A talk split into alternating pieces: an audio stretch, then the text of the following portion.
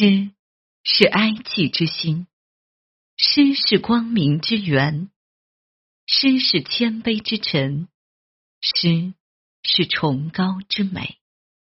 与人民共命运，与时代同脉搏，用追求真理的勇气，用共克时艰的信念，彰显诗歌永恒的力量。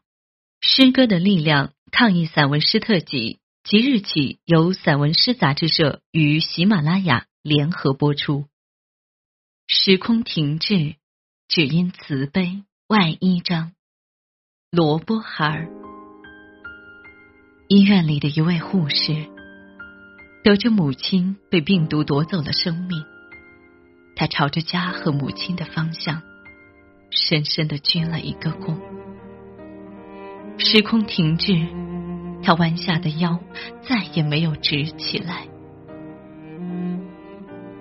马路上，一个小女孩哭着追赶一辆殡葬车，车里躺着被冠状病毒夺走了生命的妈妈。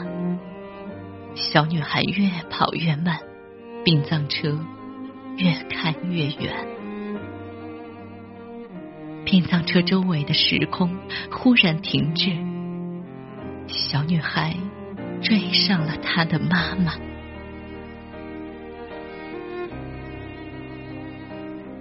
今晚，今晚，我只有耳朵，只倾听冥冥中煎熬着的灵魂，并用耳廓抚住他们晃动的身躯，贴近他们颤动的心。今晚，我是盲人。也要沿着感应中的小路摸索前行，能多走几步就多走几步。我手中的灯笼，也许能给绝望中的病人带来一丝曙光。